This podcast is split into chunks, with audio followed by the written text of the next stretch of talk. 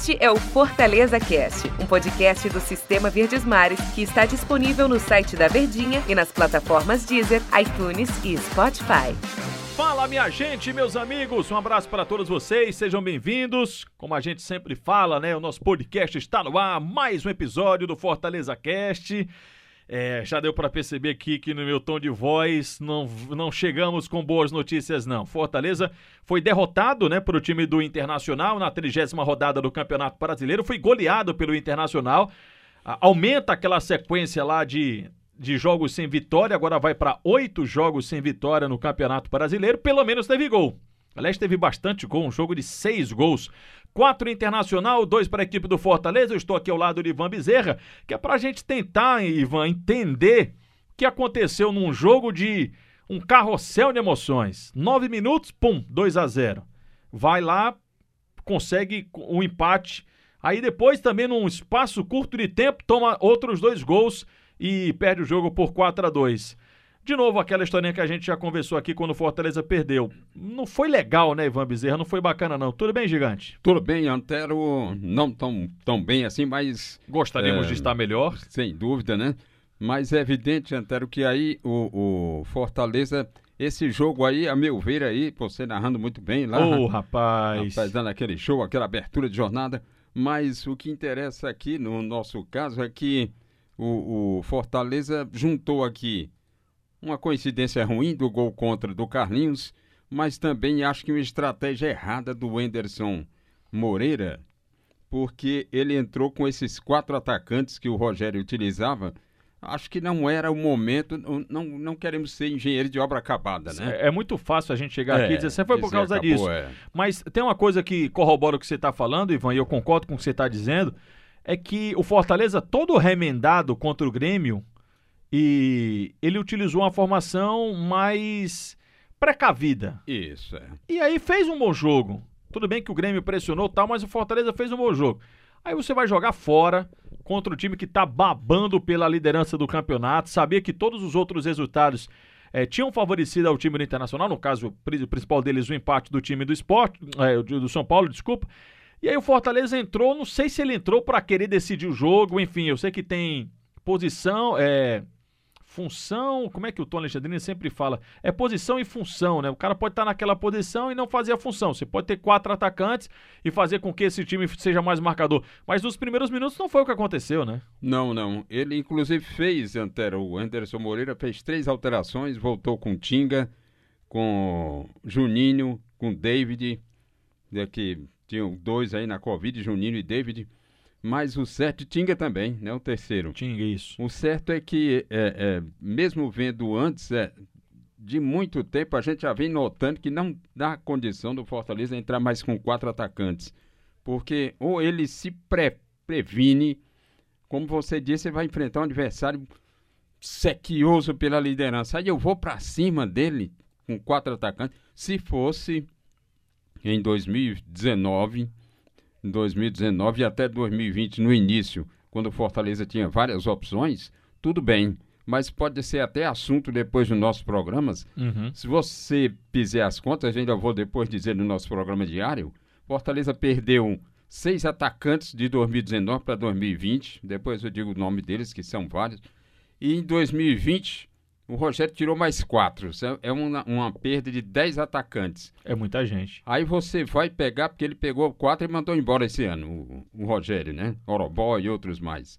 Então você vai pegar. Essa deficiência era para ter reposto. E o Fortaleza repôs com dois jogadores, Wanderson e João Paulo. Mas aí o certo é que praticamente nesse jogo ele tinha que ter utilizado uma estratégia parecida com a do Grêmio, né? Se o time foi bem, por que mudar tanto aqui e mudar a estrutura da equipe, tentando encarar o líder do campeonato, o quase líder, lutando para ser líder, dentro do, dos seus domínios? E contou com a má sorte aí do Carlinhos de marcar um gol contra, de ter uma alternância no placar e o Fortaleza não ter conseguido segurar. Mas eu acho que passou por um momento em que Anderson Moreira mostra que não não enxergou ainda o momento em que o time está e as necessidades que ele tem. É, e tem algumas coisas assim que são elas são muito emblemáticas. Ou é, você perder para o time do Internacional lá diante dessas circunstâncias é, não é um resultado que você diga assim, ah, nossa, que absurdo. Não, mas se você pegar o geral que está acontecendo com Fortaleza, ela é um resultado muito ruim. E aí ela acaba se tornando ainda mais impactante, porque você toma dois gols muito rápido, aí você tem o poder da reação. Aí depois você toma outros dois gols também muito rápido, e um desses gols é um gol contra. Isso. Né? Então isso acaba, Ivan, não sei se você tem esse sentimento, acho que ele é uma porrada muito grande no torcedor. Você tem uma, uma chibatada no começo do jogo. Poxa, tomou 2 a 0 o que é que vem de rebordosa por aí? Você consegue equilibrar o jogo. Fortaleza conseguiu equilibrar mais o jogo. O Inter tira naturalmente pelo acelerador. Mas Fortaleza consegue.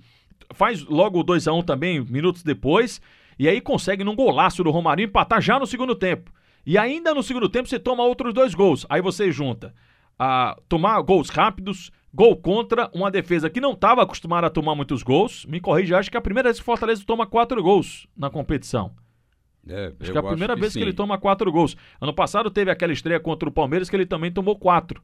Mas ano passado era uma defesa muito mais vazada do que essa. Então, se você pegar os, os vários elementos que tem envolvido no, na derrota do Fortaleza, aí você some a isso a necessidade ou a, ao, ao Bahia que tá aqui, se vencer, ultrapassa o time do Fortaleza, porque ficaria com a vitória mais, né? Ficaria o mesmo número de pontos e jogaria o Fortaleza de fato pela primeira vez na zona do rebaixamento. E o campeonato que está quase acabando. Menos um. Vamos para oito jogos. E assim vai. Por isso que esse, e essa derrota, por isso que essa derrota para o Internacional, ela dói tanto por esses motivos, né, Ivan? É, na hora que o Carlinhos fez o gol contra o Paulão, colocou a cabeça assim na trave, colando como se dissesse, rapaz, aqui tudo que fizemos foi por água abaixo e não, não vai ter como, como resolver. Aí vem realmente o, o quarto gol e tal, nesse sentido de que o tricolor aí quis encarar o Internacional e se complicou, né, Antero? É, essa retirada, você teve um, um, volante como o Ronald, que ele jogou tão bem contra o Grêmio, aí no outro jogo o Anderson retira, sem mais nem menos, sem utilizar o jogador. Ele poderia ser utilizado numa outra função. Ele, ele tem uma ideia de que volante ele vai trocar só por volante. E que o Ronald é só um volante, quando ele já fez outras funções, uhum. inclusive contra o Grêmio e deu para se sair bem. Eu acho que ele não, ele não entendeu ainda o momento em que os jogadores estão, a capacidade que eles têm e o tempo passando aí, sem dúvida que fica perigoso demais para a permanência do tricolor. E a, a gente tá, tem falado aqui do Anderson, poxa, é até meio complicado, né, a gente é, cobrar de um técnico que tá, fez uma semana que chegou. Isso. Ele chegou na sexta-feira passada, né? Fez uma semana e alguns dias que chegou já está no seu segundo jogo. Sabia, claro, desse desafio, que teria pouco tempo, que teria muitos jogos e estava numa situação delicada, mas isso passa também pela individual, individualidade, né? Tem jogador que continua devendo, né? É. O Tinga fez uma partida muito abaixo e não é, na, não é do Tinga fazer isso. Talvez o ritmo de jogo, o jogador que está vindo né, da Covid-19, mas o Tinga fez um jogo muito abaixo. O Oswaldo outra vez fez um jogo muito abaixo, né? Sassaricou um pouquinho mais. O Romarinho se salvou e, e, como se salva, né, pelo belo gol marcado que ele fez lá com o time do Fortaleza. Então é um time que necessita dessas peças. O Wellington Paulista fez um gol de pênalti, mas passou o jogo todo outra vez brigando, discutindo. É, o Fortaleza necessita de que suas, seus principais jogadores, a individualidade, ela apareça também, porque chegou a hora de contar principalmente com esses jogadores mais experientes. Exato, Antero. Dois detalhes. O, o Ederson demorou a mudar porque o Wellington Paulista já estava, eu até comentando com os meninos do lado ali, o Tom, é, é, o Wellington Paulista sem ganhar nenhuma dividida, eu digo, olha, era hora de tirar ele e colocar o Bergson.